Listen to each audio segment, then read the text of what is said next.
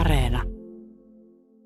Nyt käsitellään suomalaisen sarjakuvan tilaa, tolaa ja tulevaisuutta. Tämä on Kulttuuriykkönen ja minä olen Juhani Kenttämaa. Tervetuloa mukaan.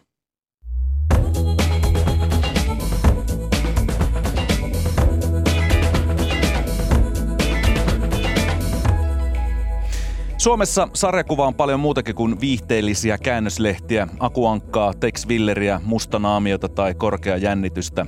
Sarjakuva on myös muutakin kuin tunnetuimpia kotimaisia viihdesarjakuvia, Fingerporia, Viiviä ja Wagneria tai Kiroilevaa siiliä. Tänään puhumme kotimaisesta taidesarjakuvasta, joka on edelleen kansainvälisestikin tunnustettua, entisestään kansainvälistyvää, korkeatasoista, monipuolista ja ennen kaikkea viriliä. Vaikka sarjakuvien suosio myyntitilastojen perusteella on jatkanut rajua laskuaan viimeisen kymmenen vuoden ajan, on taidesarjakuva näyttänyt pitäneen pintansa. Mikä on suomalaisen taidesarjakuvan vahvuus? Entä sen ongelmat? Mistä sen historia ponnistaa? Mitä se nykyaikana on ja miltä sen tulevaisuus näyttää? Tätä pohdimme yhdessä sarjakuvataiteilijoiden Tiitu Takalon ja Sara Vallan sekä useita sarjakuva-aiheisia tietokirjoja kirjoittaneen toimittaja, sarjakuvaneuvos Harri Römpötin kanssa. Tervetuloa Kulttuuriykköseen. Kiitos. Ennen syvempää taidesarjakuvin sukeltamista muutama sana niistä perinteisistä viihdesariksista, kuten Aku Ankasta ja Tex Willeristä ja vaikkapa Fingerporista. Niiden myyntiluvut on laskussa tai ovat olleet laskussa pitkän aikaa ja samalla nimikkeiden määrä on myös vähentynyt. Miten näillä lehtipisteiden ja tilaajien kestosuosikeilla Suomessa menee vuonna kaksituhattakaksikymmentäkaksi? Niin, hyvää lukutaidon päivää, joka on oikein sopiva aika puhua sarjakuvasta, koska tota, ainakin seitsemänkymmentäluvulle asti äh, sarjakuvan epäiltiin rappeuttavan lasten lukutaidon ja aiheuttavan nuorisorikollisuutta, ja sillä mietittiin rangaistusveroja ja muita rajoituksia. Nykyään varmaankin asia menee niin, että esimerkiksi kasvattajat on, on oikein tyytyväisiä, jos lapset lukee edes jotain, eikä, eikä ole vaan ruutujen, digitaalisten ruutujen ääressä. No, mutta noi perinteiset, Aku Ankka on, piti pintansa vuosikymmenet, mutta on pikkuhiljaa tosiaan pudonnut johonkin alle kolmannekseen huippulevikistään. Tex Willerit ja sensuaaliset kioskisarjakuvat alkaa olla semmoisten setien nostalgiajuttuja, että et, tota, tavallaan sarjakuvaan populaarisasema on, on kyseenalainen, että onko se enää populaarikulttuuria. Äh, Yhdysvalloissa joku tutkija kirjoittikin jo, jokunen vuosi sitten kirjan Comics Unpopular Culture. Okei, okay. Että siellä tarkastettiin jo sitä kautta, että, että ne ei enää ole kovin suosittuja. Joo. No tota, sanotkin tuossa, että alkaa olla vanhemman polven boomer-kulttuuria, asteriksit, lakiluket, supersankarisarjikset ja sen sellaiset. Kysytään nyt studion nuorimmalta taholta Sara Vallalta, että kuinka paljon sinulle tämmöiset perinteiset viihdesarjakuvat ovat äh, tavallaan tuoneet inspiraatiota? Joo, no kiitos Suomen kirjastojen, niin luin kyllä niitä nuorena tosi paljon, että äm, nytten olen kyllä siirtynyt sitten lukemaan vaikka niin kuin paljon verkosta, ja musta tuntuu just, kun puhuttiin tästä ruutuajasta, että muun muassa tämmöiset niin kuin verkkosarjakuvapalvelut on niin kuin silleen se, mitä uskoisin monien nuorten nykyään käyttävän, kuten vaikka Webtoon ja Tapas, tällaiset niin kuin Netflix-tyyliset alustat verkkosarjakuvalle. Joo, siitä puhutaan tässäkin lähetyksessä pian enemmän. Mitä Tiitu Takalo, millä tavalla itse suhtaudut äh, viihdesarjakuvaan, mitä se perinne sulle edustaa? No siis täytyy sanoa, että mä miltei rakastan siis niitä mun oman lapsuuden sarjakuvia, joihin palaan usein siis Tinttiin ja Lakilukeen ja Asterixiin, mutta ne on vähän niin kuin sellaista lohturuokaa. Siis silloin kun on vaikka tosi kurjaa, niin sitten lukee jotain niilopielistä, niin ei ole enää kurjaa. Mutta mä en pidä sitä siis välttämättä ehkä taiteena. Mä ajattelen sarjakuvaa niin kuin mä vertaisin sitä esimerkiksi liikkuvaan kuvaan kerrontamuotona, joka on ihan yhtä vanha kerrontatapa. Ja sitten samalla lailla, kun liikkuvassa kuvassa on kaiken näköistä vaikka informaatiota. YouTubesta voi katsoa, että miten kudotaan sukan kantapää. Ja samalla lailla voi katsoa sarjakuvasta, miten puetaan pelastusliivi päälle. Se on sarjakuva. Mutta sitten on sitä sanomalehtisarjakuvaa, mistä puhuttiin. Ja sitten on näitä Ähm, tämmöisiä, mitä kutsuttaisiin viihdesarjakuvaksi, ja sitten on niitä mitä kutsutaan tässä meidän keskustelussa nyt taidesarjakuvaksi. Ja samalla lailla kuin, niin kuin liikkuvan kuvan puolella, että on puolen tunnin komediasarjoja ja on, on pitkiä elokuvia ja on sarjoja, jotka kestää kaksitoista tuotantokautta, niin samalla lailla se sarjakuva jakautuu erilaisiin äh, julkaisumuotoihin. Miksi puhutaan sitten yleisesti vaan sarjakuvista, kun ajatellaan, että sillä on varmasti yhtä paljon niitä alagenrejä kuin kirjallisuudellakin? No se on varmaan perinne, että, että siis tämmöinen taidesarjakuva on, on suht nuorta. Että se on vasta joku, se alkoi alko, tota, syntyä ehkä kuusikymmentäluvulla. Amerikassa underground ja, ja Euroopassa ää, sit, tota, Euroopassa nimenomaan ää, eriydyttiin tästä tämmöistä perinteissarjakuvasta, jossa on vakiohahmot ja tulee niin kuin osa toisaan jälkeen ja rupesi tulemaan yksittäisiä teoksia.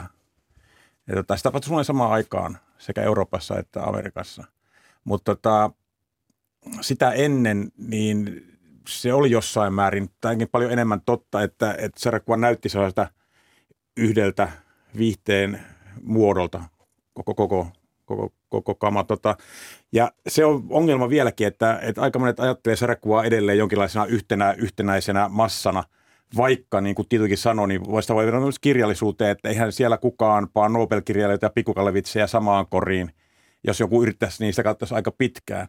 Mutta sarjakuvassa, jopa jollakin sarjakuvan tekijöillä, se on vieläkin ihan normaalia, että et niin kun öö, kokeellisen sarjakuvan tekijä saattaa verrata itseensä Fingerporin tekijään Pertti Jarlaa, jossa ei niin kun, en sano, että toinen on tuossa parempi, mutta siinä ei ole mitään järkeä, ne ei ole samalla alalla oikeastaan. Niin, mitä nyt lapsiperheitä uskominen, jos puhutaan nyt tästä sarjakuvan menekistä, niin, niin näyttää siltä, että lapset olisi jollakin tavalla hylänneet sarjakuvat. Niin onko sarjikset tosiaan marginalisoitumassa jotenkin aikuisille suunnatuksi taidesarjakuvaksi tällä hetkellä, jolla ei enää ole niin suurta kaupallista potentiaalia, vai miten te näette, että tämä menekin häviäminen on vaikuttanut sarjakuvien asemaan?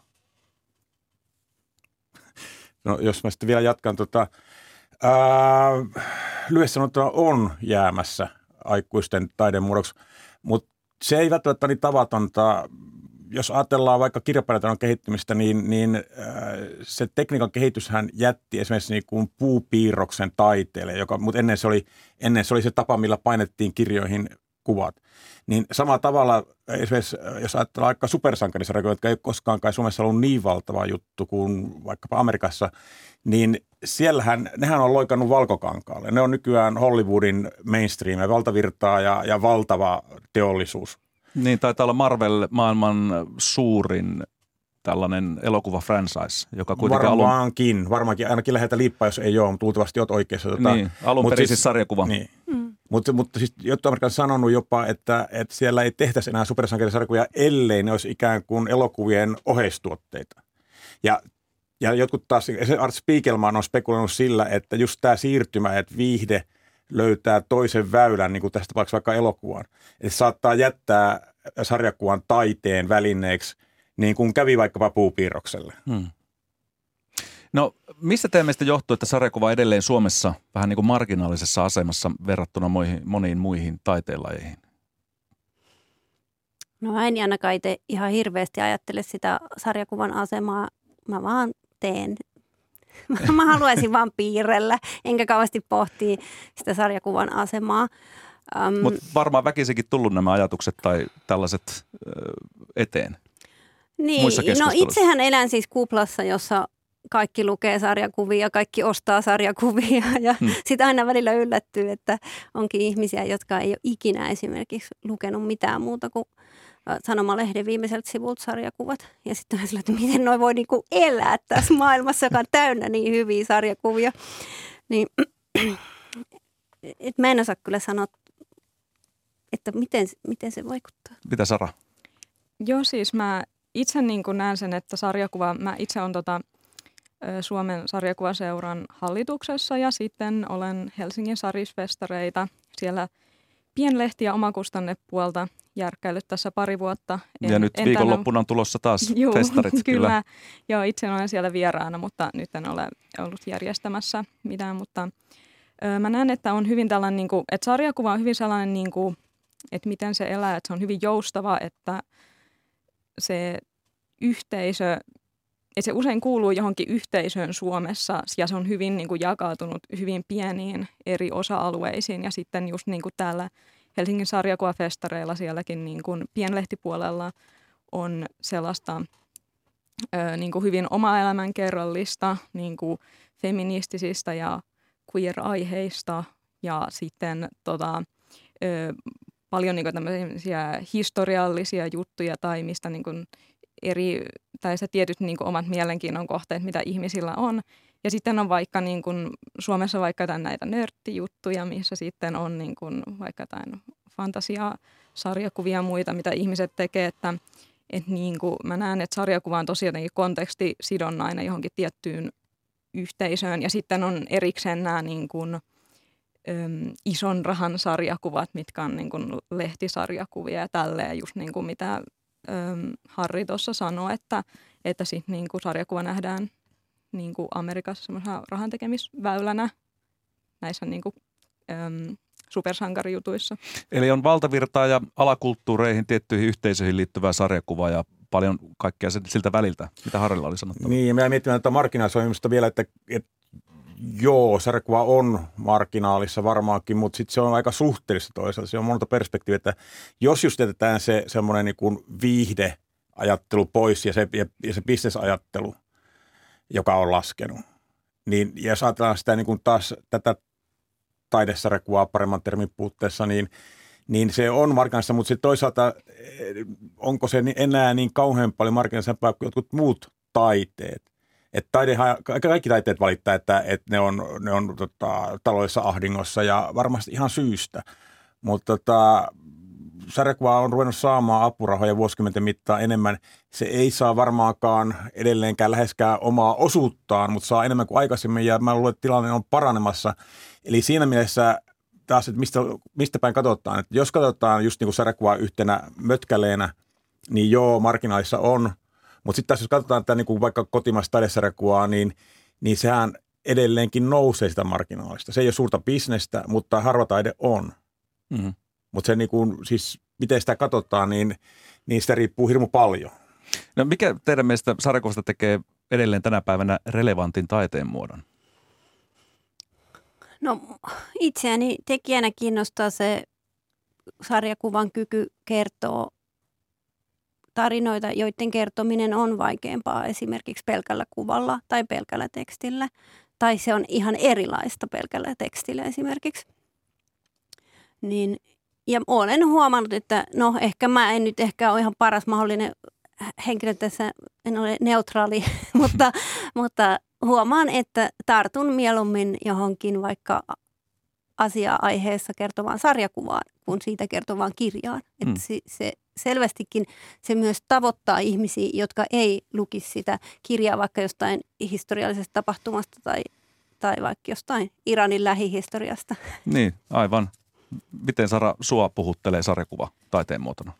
Joo, sehän on niin kuin, se visuaalisuus siinä varmasti puhuttelee ihmisiä, että et just kun sarjakuva on niin, kuin niin ö, joustava ja monimuotoinen, että niin kuin siinähän niin kuin sitten, vaikka, vaikka niin kuin sitten se on oma taiteen muotonsa, jonka voi opetella tarkkaan, niin, ja siinä on konventionsa, niin sitten, että piirrät ö, joukon kuvia, niin sittenhän se, se alkaa jo sarjakuvaa lähestyä.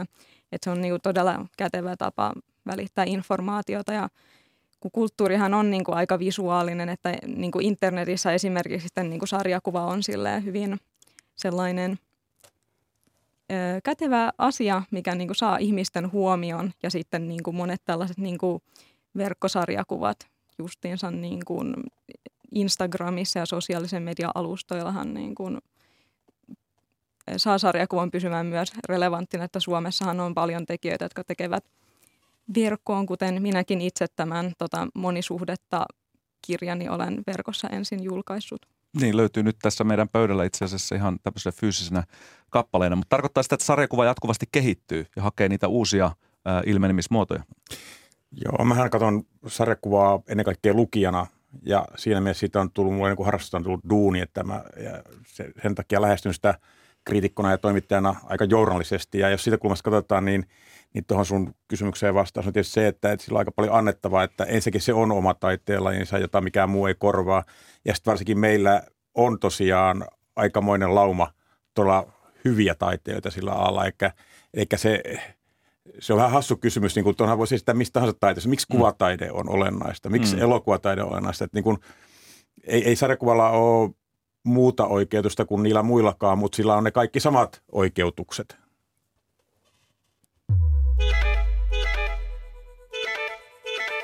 Kuuntelet Kulttuuriykkösen suoraa lähetystä, jossa käsittelemme suomalaisen taidesarjakuvan tilaa, tolaa ja tulevaisuutta. Mukana keskustelussa tietokirjailija ja toimittaja Harri Römpötti sekä sarjakuvataiteilijat Sara Valta ja Tiitu Takalo. Minä olen Juhani Kenttämaa.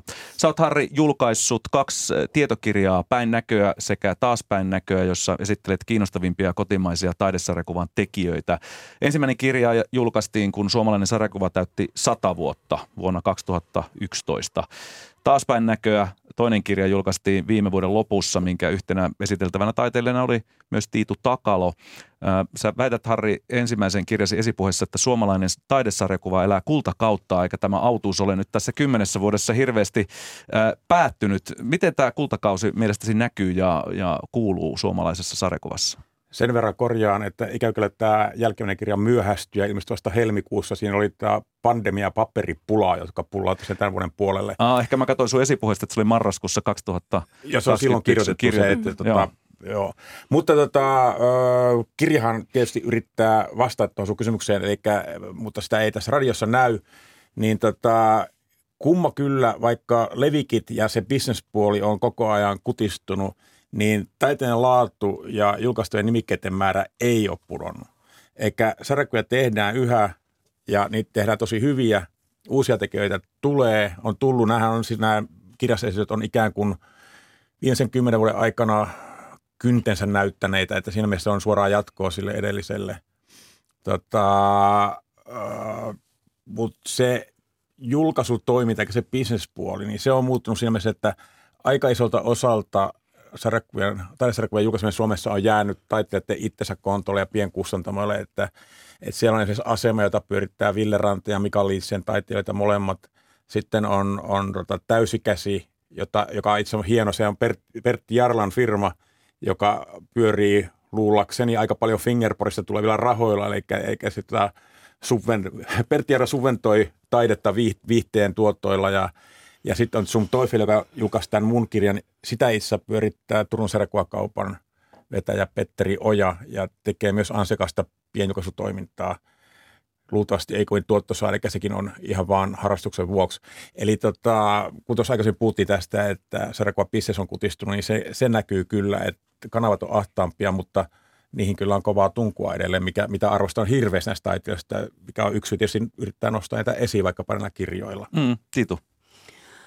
Niin, no se, mä lähdin pohtiin sitä, että miten hyvin suomalaisella sarjakuvalla menee ja sitten rupesin pohtimaan, että paljonko kirjoja ilmestyy. Ja sitten mä löysin itse asiassa Sarjakuva Finlandia, joka siis jaetaan keväisin Tampereella, niin niiden lehdistötiedotteista löytyi tieto, että paljonko siihen Sarjakuva Finlandia-kilpailuun on osallistunut julkaistuja albumeita. Niin esimerkiksi viimeisen, viime vuonna... Kun se, nämähän on siis vaan siihen ilmoittautuneita teoksia, että niitä on varmasti enemmänkin, koska kaikki ei halua siihen osallistua. Mutta viime vuonna sinne oli viisikymmentäviisi sarjakuva-albumia. Mm. Edellisenä vuonna kaksikymmentä neljäkymmentäviisi teosta, vuonna yhdeksäntoista viisikymmentäseitsemän teosta. Eli siis kyllä se tuntuu aika korkealta määrältä uusia albumeita. Ni, niin kuin pelkästään tälläkin perusteella. Niin, ja albumeita ihan tuosta kädenkäänteestä vaan tehdä.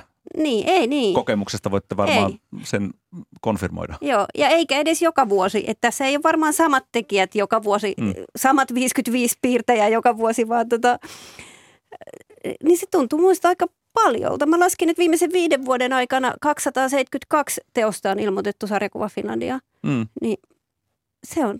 Iso määrä. Oh. Että kyllä jollakin tavalla tuntuu elävältä kulttuurilta. Ja sitten ja esimerkiksi se, että Tampere Kupli sarjakuvafestivaali tänä keväänä teki kävijäennätyksensä kahdeksantoista ja puoli tuhatta kävijää, niin mun mielestä se on jo aika paljon. Mm. No mitä, mitä Sara, sä ajattelet näin myöskin Suomen sarjakuvaseuran hallituksen jäsenenä ja itsekin sarjakuvataiteilijana niin tästä suomalaisen sarjakuvan tilasta tällä hetkellä? Joo, tota, meillä oli tota, puolisoni järjesti kurssin tota Vantaalla sarjakuvasta tuossa niinku Ke, aloittivat niinku keskellä koronaa, ja mä sanoin, ei sinne nyt ketään tuu, tuossa meidän ihan naapurissa. Ja sit, sit niinku jotain Puhut ihan siis niinku H P Lehkosesta, joka kyllä on Suomen sarjakuvaseuran puheenjohtaja. Joo, kyllä.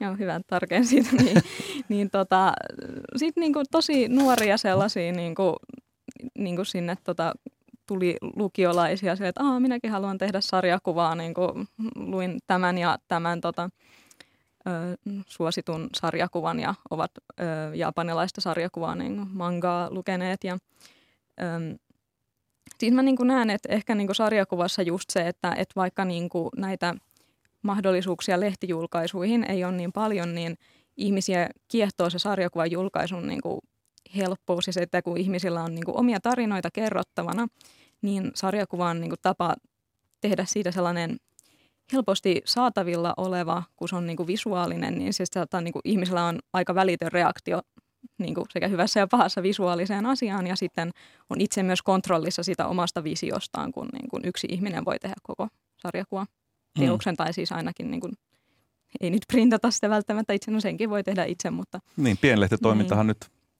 on jossain vaiheessa sitä mm. myöskin promotoinut. No, jos ajatellaan nyt tästä kaupallisesti kannattavaa, kuinka kaupallisesti kannattavaa sarjakuvan tekeminen on, niin siinä välillä ainakin itselle nousee väkisinkin kysymystä, kelle sarjakuvaa sitten tehdään. Niin mistä teidän motiivi omaan ilmaisuun sitten kumpuaa, kun te teette sarjakuvia? Niin, no voisi myös kysyä, että kuinka taloudellisesti kannattavaa minkään taiteen tekeminen on. Ja mulla se lähtee kyllä siitä omasta tarpeesta käsitellä jotain aihetta, enkä mä ajattele yhtään, että onko tämä taloudellisesti kannattavaa. Ja mähän olen siis koulutukseltani kuvataiteilija, ja silloin valmistuin kaksikymmentä vuotta sitten, niin mä toimin siis nykytaiteilijana ja tein gallerianäyttelyitä, ja samaan aikaan mä tein pienlehtiä. Ja sitten mä tajusin, että kun mä pidän gallerianäyttelyn ja maksan sen galleriavuokran ja maksan avajaistarjoudut, ja silloin lähetettiin vielä painettuja kutsuja ja niiden postimerkit, niin mä olin niin kuin tu- varmaan tuhansia euroja miinuksella avajaisiltana. Ja sitten mä myyn yhden taulun, joka maksaa ehkä kuusi ja puoli sataa, niin mä oon yhä tuhat mm. euroa miinuksella. Ja sitten tota, ja sit kun mä teen pienlehden, jonka kuulut on vaikka ää, neljäsataa euroa, ja sitten mä myyn siitä, siitä painoksesta vaan osan, ja mä oon jo voitolla. Mm. Niin, että sinänsä sarjakuvien tekeminen on paljon taloudellisesti kannattavampaa, varsinkin uran alkuvaiheessa, kuin vaikka gallerianäyttelyiden pitäminen. Mutta, m- mutta mulla se siis lähtee siis ihan tyystiin siitä, että on vaan ihan vimmattu tarve käsitellä jotain asiaa, ja sit, siitä syntyy sarjissa. Hmm. Toi on just sitä, mitä mä sanoin, että, että, että mistä näkökulmasta sarjakuvaa ja sen kannat, kannattavuutta katsotaan. Että, että, että hirveän vaikea se nykyään on varmaan elantoa hankkia, mutta, mutta siis sekin on taas ihan sama juttu melkein kaikissa taiteissa. Että, että pitää olla aika huipulla ennen kuin siitä irtoaa leipä. Että, että se sarjakuvan marginaalisuus on aika suhteellista. No viime vuonna suomalainen sarjakuva täytti sata kymmenen vuotta. Jos tätä pitkää historiaa tutkii nyt mahdollisimman kompaktisti ja lyhyesti, lähtölaukaus on ollut suomalaisen sarjakuvan historialle vuonna tuhatyhdeksänsataayksitoista ilmestynyt Ilmari Vainion sarjakuva-albumi Professori Itikaisen tutkimusretki, joka oli siis ensimmäinen suomenkielinen itsenäinen sarjakuvateos. Niin mitkä teidän mielestä on suomalaisen sarjakuvan historian tämmöiset niin kuin merkittävimmät tapahtumat? Missä tapahtui jotain sellaista, joka on saanut, saisi teiltä sille kunnia maininnan? No varmaan Tove Janssonin sarjakuvan, muumisarjakuvan alkaminen, hmm. niin se on ainakin mulle semmoinen yksi historian merkkipaalu. Oliko Tove Jansson ensimmäinen, joka sai sarjakuvaseuran perinteisen puupäähatunkin, siis naispuolinen henkilö, joka sai sen? Taisi joo, olla. Oli ensimmäinen, joo. Ensimmäinen naispuolinen, mutta ei joo, ensimmäinen. Ei ensimmäinen, joo. Ja hetkinen, olihan eikö Toto Fogelberg Kaila saanut aikaisemmin, eikö, hitto nyt pitäisi taas googlata, mutta tota, kun siis, eikö puupäähattu jätty ekan kerran puupäästä? Eli olisiko se Toto Fogelberg Kaila ollut siellä sitten jo ennen Tuvea? Mm, ehkä. Tove Jansson ja Lars Jansson sanoi Muumipeikosta vuonna kahdeksankymmentä ja sitten joo, Toto Fogelberg Kaila, Pekka Puuta, seitsemänkymmentäkaksi, se oli silloin joo. tasan, tasan viisikymmentä vuotta sitten, piti, piti. Onneksi on tota, A T K paikalla, niin voi aina luntata sieltä, sieltä joka tapauksessa, mutta sulle Tiitu nimenomaan Tove Jansson, Muumipeikko, sarjakuvat. Jos historiaa ajatellaan, joo. niin joo. Se... On, entäs Sara? Joo, no Tove Jansson on kyllä silleen ehdottomasti silleen suuri inspiraation lähde.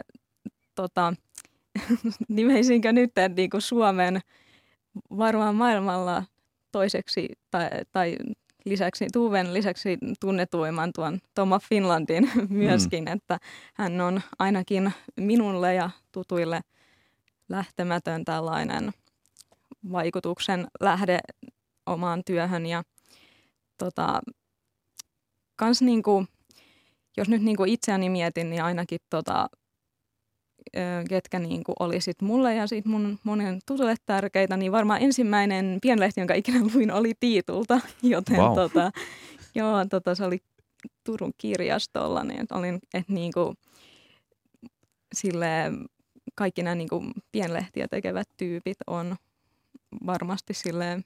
Eli esikuva ja sankari istuu tässä vieressä vaan. Mahtavaa. Niin, mä, mä oon niinku tää yksi tärkeimmistä historian merkkipuoluista. No, itse asiassa mä voisin kyllä vahvistaa ton, että aika usein sun nimeen törmää niin kuin nuorten tekijöiden kanssa puhuessa, että et kyllä se aika totta on, mutta siis tämä merkkipaaluja tietysti, niin kuin taisit ironisesti sanoakin, että sata kymmenen vuotta lyhyesti, niin se, se on hassunkurinen ajatus. Mutta se Itikainen, niin jos siitä mainitsis jotain, niin se on siinä mielessä hyvä lähtökohta, että se oli nimenomaan tällainen itsenäinen sarjakuvateos. Se ei ollut mikään jatkuvainen strippisarjakuva eikä sellainen. Siinä mielessä se oli yllättävän nykyaikainen. Se välissä sitten oli tämä niin kuin jotakin kymmenen vuosia tämä sanomisarjakuva oli, oli päälaji. Mutta se lähtökohta oli, ja sen takia sitä voi ehkä, ehkä edelleen pitää lähtökohtana, vaikka nyt on löytynyt pari ehkä vähän aikaisempaa sillä no sarjakuva rajatapausta, mutta, mm.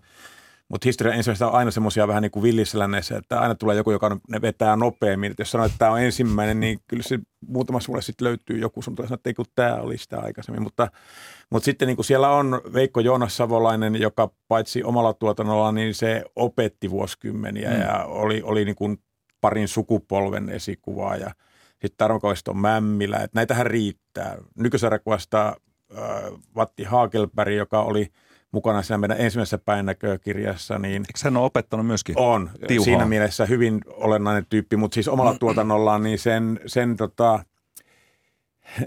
siis siitä kymmenen vuotta kanssa kirjasta, kun jos oli mukana jo erittäin olennaisena tekijänä, niin sen merkitys on musta vaan kasvanut. Että se on tehnyt merkittävämpiä töitä vielä, vielä lisää. Että Läskimoisesta tuli viime vuonna, joka on siis muistaakseni tuhatneljäsataakahdeksankymmentä-sivuinen sarjakuva. Ja mainosasemakusta, joka se julkaistiin, käytti mainoslausena, että vähän enemmän sivuja kuin raamatussa. Ja kokohan ei välttämättä ole niin kuin mikään olensin mitta, mutta tota, sen pari kertaa lukenut ja väittäisin, että siinä on suomalaisen kulttuurin suurteos, ei pelkästään sarjakuva.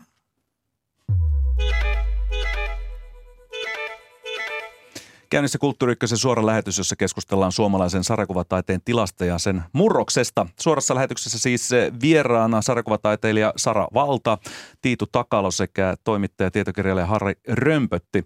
Minä olen Juhani Kenttämaa.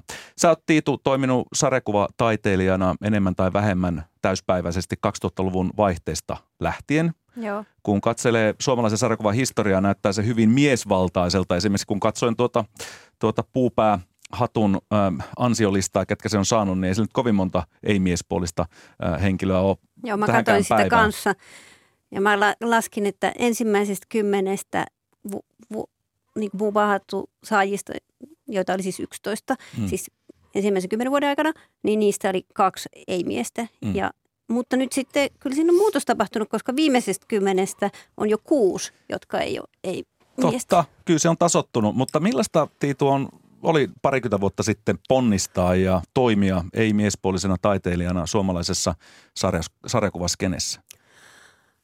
No, sehän oli siis ihan erilaista kuin nykyään. Siis mun, mun kokemus oli se, että ei oikein löytynyt niitä julkaisukanavia no, naisten tai ei-miesten sarjakuville.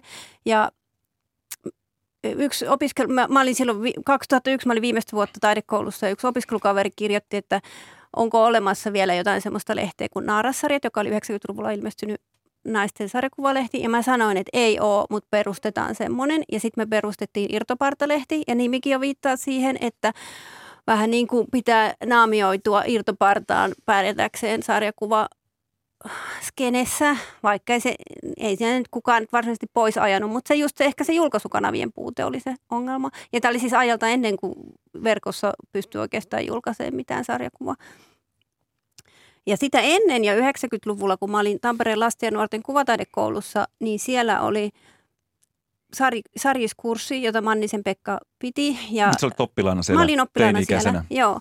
Ja seiska- tai kasiluokkalaisena mä lopulta uskaltauduin sinne, koska mä en ollut uskaltanut sinne ryhmään, koska siellä oli pelkästään poikia, aina. Siis se oli pelkästään poika, ja se oli ainoa kuviskouluryhmä, joka oli sillä sukupuoli jaottunut.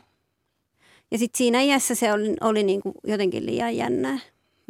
Mutta sitten kun mä menin, niin sitten meillä olikin semmoinen ryhmä, että siinä oli kolme tyttöä. Kolme oli uskaltautunut samaan aikaan. Sitten mä ajattelin, että nyt on niinku suurin piirtein kuin vallankumous käynnissä. Mutta sitten meni vielä parikymmentä vuotta ennen kuin tämä vallankumous tapahtui. Mutta, Mut, mutta nyt on eri, eri kyllä, jos nyt käy vaikka siellä Helsingin sarjakuvafestivaaleilla, ja varmaan nyt ensi viikonloppunakin kun ne on, ja käy siellä pienlehtipuolella, niin täytyy sanoa, että siellä on kyllä diversiteettiä sukupuolissa paljon enemmän. Mm. Et se oli hyvin äm, miehinen ala. Niin, mistä se johtuu? Onko se se, että se on leimallisesti pikkupoikien tai miesten äh, tämmöinen niin kuin taidelaji ollut jotenkin? No ehkä se siihen asti oli ollut. Äm, ja mä luulen, että manga oli iso asia, joka muutti sen, että, että myöskin käsiteltiin aiheita, jotka kiinnosti tyttöjä ehkä enempi. Ei välttämättä edes se, niin kuin se ää, visuaalinen puoli pelkästään, vaan myös ne aiheet, mitä sarjakuvissa käsiteltiin. Eikö Sara, tämä ollut nimenomaan sun yksi ensimmäinen askel omienkin sarjakuvien tekemiseen, ja sulla on vahvasti manga-tyyli on omissa sarjakuvissa tänä päivänäkin mukana, niin minkälainen portti manga oli sulle siihen sarjakuvan tekoon? Mm, joo, ehdottomasti se kyllä oli, että Että niin kuin musta tuntuu, että just siinä kaksituhattaluvun alussa, kun niin kuin sit aloin lukea niin kuin muitakin kuin Laki lukee ja Aku Ankkaa, vaikka hyviä nekin on, niin, niin sitten just oli sellainen niin kuin yhdistelmä tätä, että et niin kuin oli just mainitsin niin kuin Tiitun vaikka pienlehdet ja sitten niin kuin Mari Ahokoivun pienlehdet ja sitten tota, asuin Turussa, niin tuli hypenkin niin kuin tota, vaikka ö, piti Turun ö, kirjastolla kurssia yhdessä kohdassa ja sitten just se internetin tuleminen, missä niinku sit kuka tahansa voi julkaista sinne, niin on silleen, että mitä niinku tätä loistavaa nettisarjista tätä pitää niinku nainen ja sitten, äm, et, et se on, ja sitten niinku myös tota, vähän myöhemmin niinku feministinen sarjakuvatoiminta, missä niinku silleen Johanna Rojola ainakin niinku on luonut sitä niin kuin yhteisöä, missä sit, niin kuin tuli tällainen niin kuin yhdistelmä niin kuin monia asioita, että et, niin kuin, et manga oli silleen tosi kiinnostavaa just sen niin kuin oman kerronnansa puolesta, kun manga usein niin kuin keskittyy sellaisen niin kuin siihen tunteelliseen puoleen ja sitten tota, semmoisiin niin kuin pitkiin tarinoihin, jossa on kiinnostavia hahmoja ja hahmokehitystä. Ja sitten, mutta sitten niin kuin sai tietää suomalaisista naistekijöistä, ei miestekijöistä, niin oli se, että Aa, minäkin voin tehdä, että minullakin on niin kuin lupa tehdä mm. näitä. Mm. Niin se oli ainakin semmoinen yhdistelmä niin kuin mulle itselleni. Harri. Joo, toi jo onneksi mennyt poikakerhos, niin se, sen juuret on jännät, eikä niitä tiedetä ihan tarkkaan, mutta siis muistan lukeneeni joskus maininnan, että, että viisikymmentäluvulle asti Yhdysvalloissa noin puolet sarjakuvan lukijasta oli itse asiassa tyttöjä tai naisia. Ja si- silloin vielä julkaistiin tota, esimerkiksi romanssisarjakuvalehtiä. Ja kukaan ei oikein tiedä, että miksi ne jäi. Että, et, alkaa, lopetettiinko te julkaiseminen sen takia, että et, et, tota, joku muumi paremmin vai lakkasko tytöt lukemassa niitä vai mikä, mutta, mutta ne jäi johonkin sinne, että niin kuin varmaan kuusikymmentäluvulla alkoi loppuun niiden julkaiseminen. Ja totta kai, jos niin kun sarjakuvasta ylivoimainen valtaosa on tämmöisiä lajityyppejä, länkkäreitä, sotaa, meillä ne oli varmaan suosittuimmat lajityypit Amerikassa ne supersankarit, joita kyllä mm. meilläkin on ollut julkaistu, mutta ne ei ollut meillä niin iso juttu.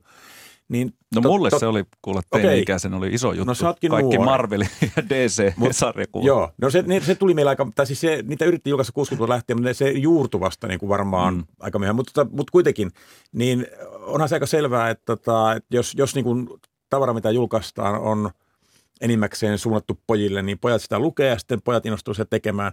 Et se, ja taas kerran, kun juttelee, puhuu näiden taiteilijoiden kanssa, niin se esimerkin vaikutus on valtava. Et niin kuin just toi, mitä, mitä tekin molemmat muun muassa sanoitte, että, että näkee, että joku itsensä tapainen tekee, niin se saa ajatelmaan, että, että itsekin voi tehdä. Et siis siinä mielessä, että, että niin kuin, Tiitu, kanna vaan rintarottingilla tämä, tämä tota, ö, maineesi, että sulla on ollut suuri merkitys. Ja tota, mutta siis tilannehan on muuttunut tosi paljon. Mm. Et, et tota, siinä ekassa Päinnäkökirjassa kaksituhattayksitoista puolet oli, puolet tekijöistä oli taiteilijoista naisia. Ja me ei, jotka, jotkut ei ole uskonut, että me ei valikoitu Hännisen ja Villen kanssa, me tehtiin silloin se yhdessä, niin ei valikoitu yhtäkään tekijää muun perusteella kuin taiteellisen tuotannon. Ja kun mä teen tätä uutta kirjaa, niin sama juttu, mutta nyt siinä on kahdeksantoista tekijästä seitsemän on naisia. Mm.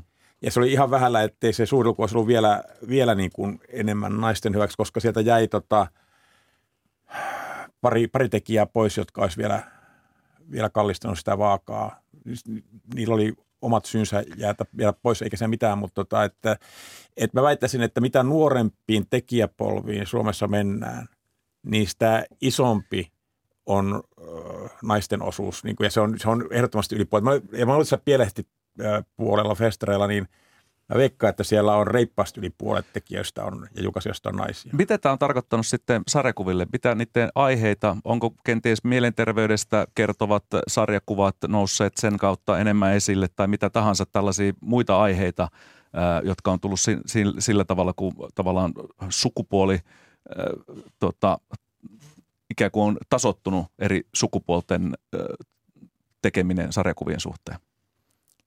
Joo, no mä itse ainakin, tota, puhutaan niin kuin suomalaisesta sarjakuvasta, niin sitten on kanssa, että et, ö, mä tunnen paljon tekijöitä, että he ovat suomalaisia, mutta julkaisivat kokonaan englannin kielellä ja sitten niin kuin on, kun puhuin niin kuin vaikka tästä Webtoonista, niin sehän on korealainen firma, jolla on myös tota, myös niin kuin Amerikassa sijaitseva, se on niin kuin Korean yhden suurimman firman omistama tämä Webtoon, että se on siellä, että sieltähän niin kuin, se on suomalaisia töissä niin kuin ollut vaikka toi H P Lehkonen ja Emma mm. Krugella tulee mieleen. Emma Krugella on siellä tälläkin hetkellä, hänen sarjakuvansa on hyvin suosittu, semmoinen kuin Lumine, niin siellähän niin kuin saa vaikka kuukausipalkan ja tälleen sitten ihan niin kuin kunnolla, että Että mä niin kuin näen, että monet ihmiset on siirtynyt myös niin kuin sit tekee tällaista niin kuin tarinallista, että itse asiassa niin kuin on, että meneekö tässä niin kuin täysi kierros, että onko tämä niin kuin tällaista, että mikä niin kuin on taidesarjakuvaa, että tämähän on tällaista niin kuin viihteellistä sarjakuvaa mm. myös, että sanoisin, että niin kuin genresarjakuvaa, niin kuin sille, että usein on fantasia ja skifi genreä ja myös romantiikkaa, että sitten on vaikka niin kuin Otava Heikkilä, joka on sellaisen amerikkalaisen kustantamon julkaisema Amerikassa. Ei ole käännetty hänen asioitaan ollenkaan suomeksi ja hän tekee niin kuin romantiikkaa. Että, että mä oon niin kuin nähnyt, että on tota, tällaiset niin kuin marginalisoitujen sukupuolten ihmiset, jakaantunut sitten niinku tällaiseen genresarjakuviin ja sitten on niinku nämä omaelämän kerralliset sarjakuvat. Mä itse teen niinku kumpaa, niin. kumpaakin. Ja sitten niinku näissä omaelämän, tarjo- omaelämän kerrallissarjakuvissa kyllä on niinku paljon just vaikka tota, mielenterveysasioista ja sitten niinku, niinku tämmöisiä perinteisen feministisiä aiheita. Mm, mm. No ihan kiinnostavaa, kun tuossa vähän niin kuin sivulauseessa mainitsikin tämän niin sanotun queer-sarjakuva, jossa haastetaan kaksinapaista sukupuoliajattelua, heteronormatiivisuutta sekä perinteisiä parisuhdemalleja. Sinut tunnetaan muun muassa siis omakohtaisista sarjakuvista, jossa kerrot polyamorisesta suhteessa elämisestä, nimenomaan tämä Modisuhdetta sarjakuva-albumi, mikä tässä meilläkin pöydällä on. Niin miksi nämä queer-aiheet on, ovat löytäneet tiensä niin vahvasti nimenomaan nykysarjakuvien sivuille myös maailmanlaajuisesti? Joo, toi, siihen on kyllä varmaan vaikka niin kuin mitä syitä, että musta tuntuu, että se on niin kuin,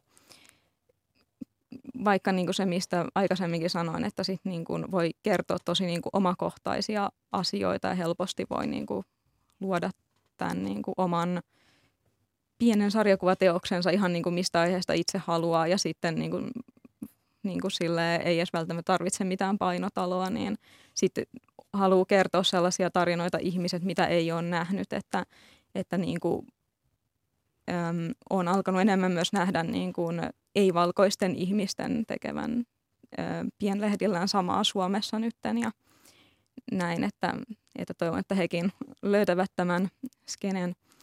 Niin, ja sitten varmaan justiinsa on, siis, siis niin, se on kyllä kiinnostavaa, että musta tuntuu, että se on justiinsa niin kuin se, että haluaa niin kuin silleen jakaa omia tarinoita ja sitten kun se feministinen sarjakuvatoiminta on sitten, niin kuin, että siihen on aina liittynyt niin kuin sellaiset queer-aiheet, niin se on sitten inspiroinut ihmisiä tekemään. Mm. Tunnistatko Tiitu tämän? Joo, joo, ja sitten musta se on niinku aivan todella ihanaa se, että niitä queer-aiheita on nyt tosi paljon. Että se ei ole niinku vain joku yksi tyyppi, joka joskus jossain teki jonkun vähän jotenkin ehkä queer-aiheisen jutun, vaan se on niinku todella iso ilmiö suomalaisessa sarjakuvassa. Ja, tota niin, ja mua ilahduttaa se siis aivan todella paljon. Siis ensinnäkin se, että ihmisillä on ilmaisukanava ja sitten mua ilahduttaa, että niitä sarjiksi ilmestyy. Öm, ja voi olla, että monella on ollut semmoinen, että tekee sarjakuvan, jonka ne olisi toivonut itse lukeneensa vaikka kolmetoistavuotiaana. Että, että kun itse aikoinaan tein öm, Kehä-sarjakuvaa, joka siis kertoo kahden tytön rakkaustarinan, ja mä mietin sitä piirtäessä, että mä olisin halunnut lukea sen sarjiksen kuusitoistavuotiaana. Mm. Ja tein sitä niin kuin itselleni kuusitoistavuotiaana. En niinkään ajatellut mitään fiktiivistä yleisöä, vaan sitä, että koska silloin ei todellakaan ollut semmoisia sarjiksia, kun mä oon kirjaston sarjakuvahyllyä käynyt läpi. Joo, mä luin sen, niin kun, kun mä olin viisitoista, niin kun mä elin nyt Tiitun silleen elämän nyt niin kun, tota sun puolesta. Et, et hyvä, niin kun, veikkaan, että moni muukin tota, mun tuttu on sen saman ikäisenä lukenut. Tämän Kehän siis nimenomaan suosittelen. No miten se vaikutti? Uh, Se oli, mä, mä olin tosi hämmentynyt, niin kuin mä en ihan ymmärtänyt, se oli, se oli niin, siinä oli niin, niin sille, tota, ehkä liian henkilökohtaisia aiheita, mitkä oli vaikea sulatella vielä siinä kohdassa, mutta mut, niin niin vaikutus kyllä oli suuri.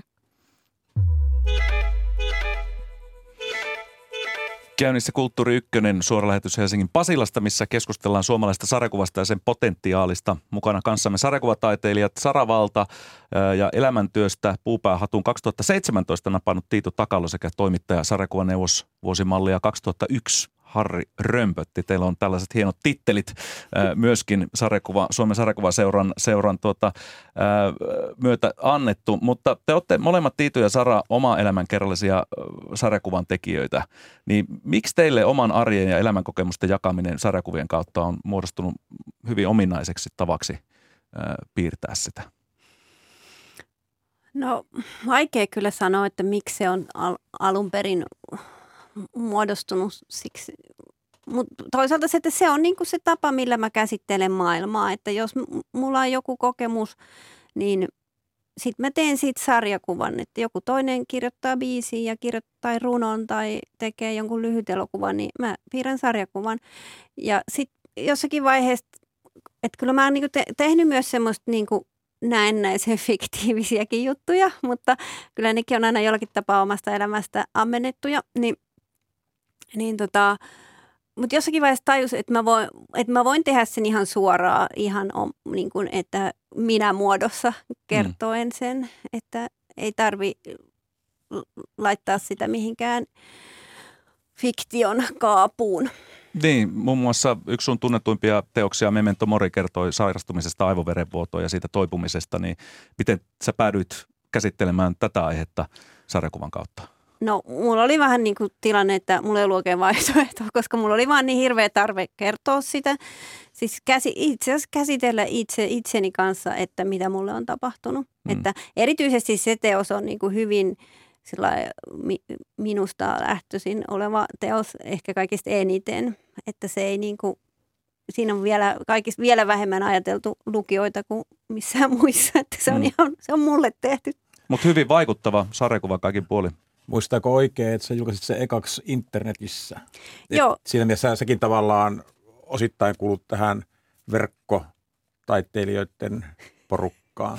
Niin tavallaan joo, paitsi mä en ole niin itse löytänyt lukijana oikein sitä äm, verkkosarjakuvia, mutta paitsi toisinaan sitten lö- vahingossa päätyy johonkin ja onkin ihan innoissa, että oi tämmöistäkin ilmestyy, koska mulle, mulle niin kuin asiat tapahtuvat sitten, kun ne on paperilla, siis sarjakuvat mm. on olemassa sitten, kun ne on paperilla ja sitten pitäisi varmaan enempi tutustua, koska siellä on varmaan tosi mielenkiintoista.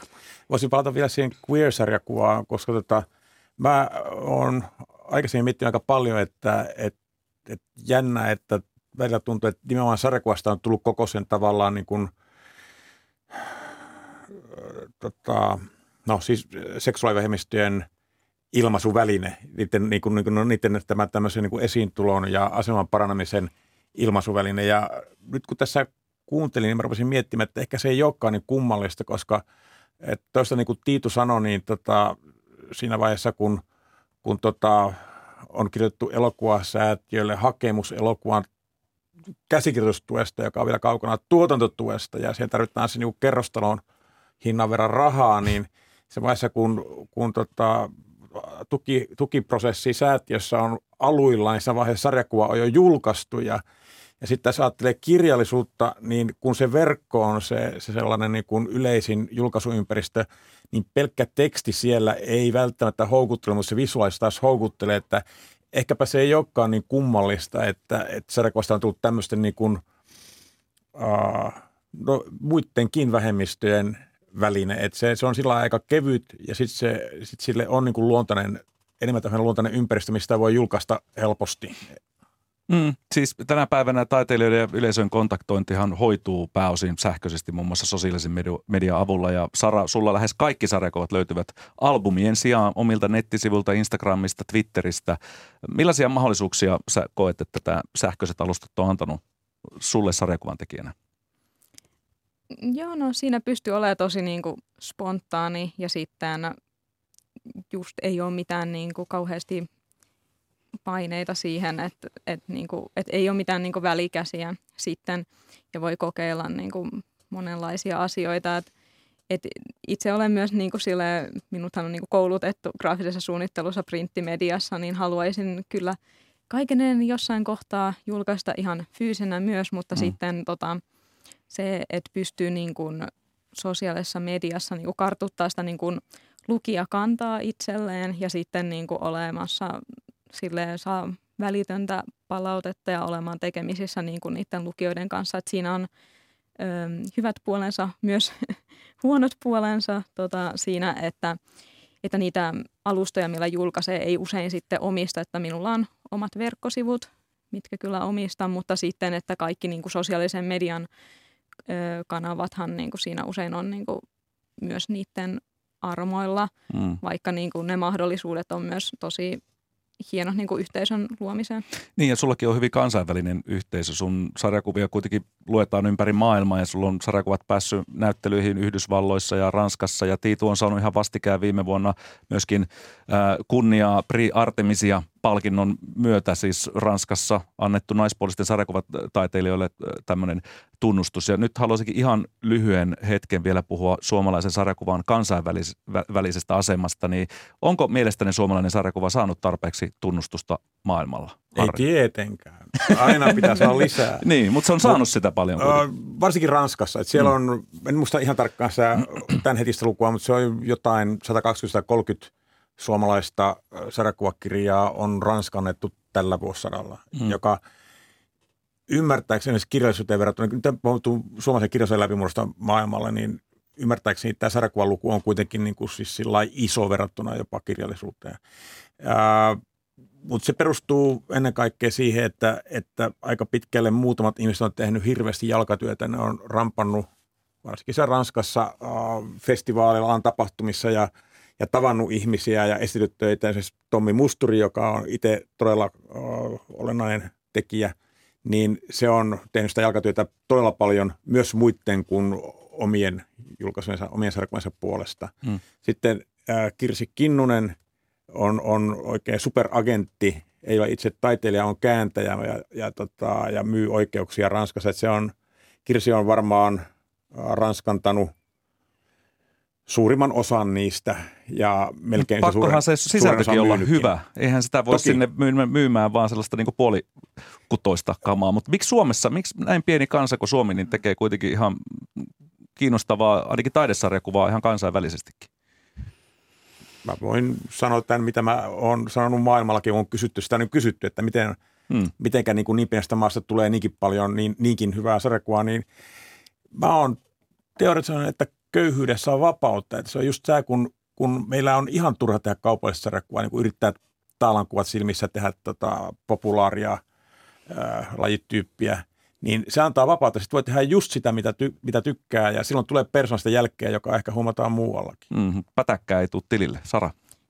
Mä sanoisin, että ä, ajankohtainen aihe, mutta apurahat mm. niin kuin mm. sitten, että, että ihmiset saa ä, valtiolta tukea taiteen tekemiseen, niin kuin silleen varmasti luo niitä mahdollisuuksia, että kun vertaan amerikkalaisiin kollegoihin, niin siellä on kyllä aika kovat ajat monilla ihmisillä, joita siellä, siellä vaikka niin kuin seuraan heidän uraansa.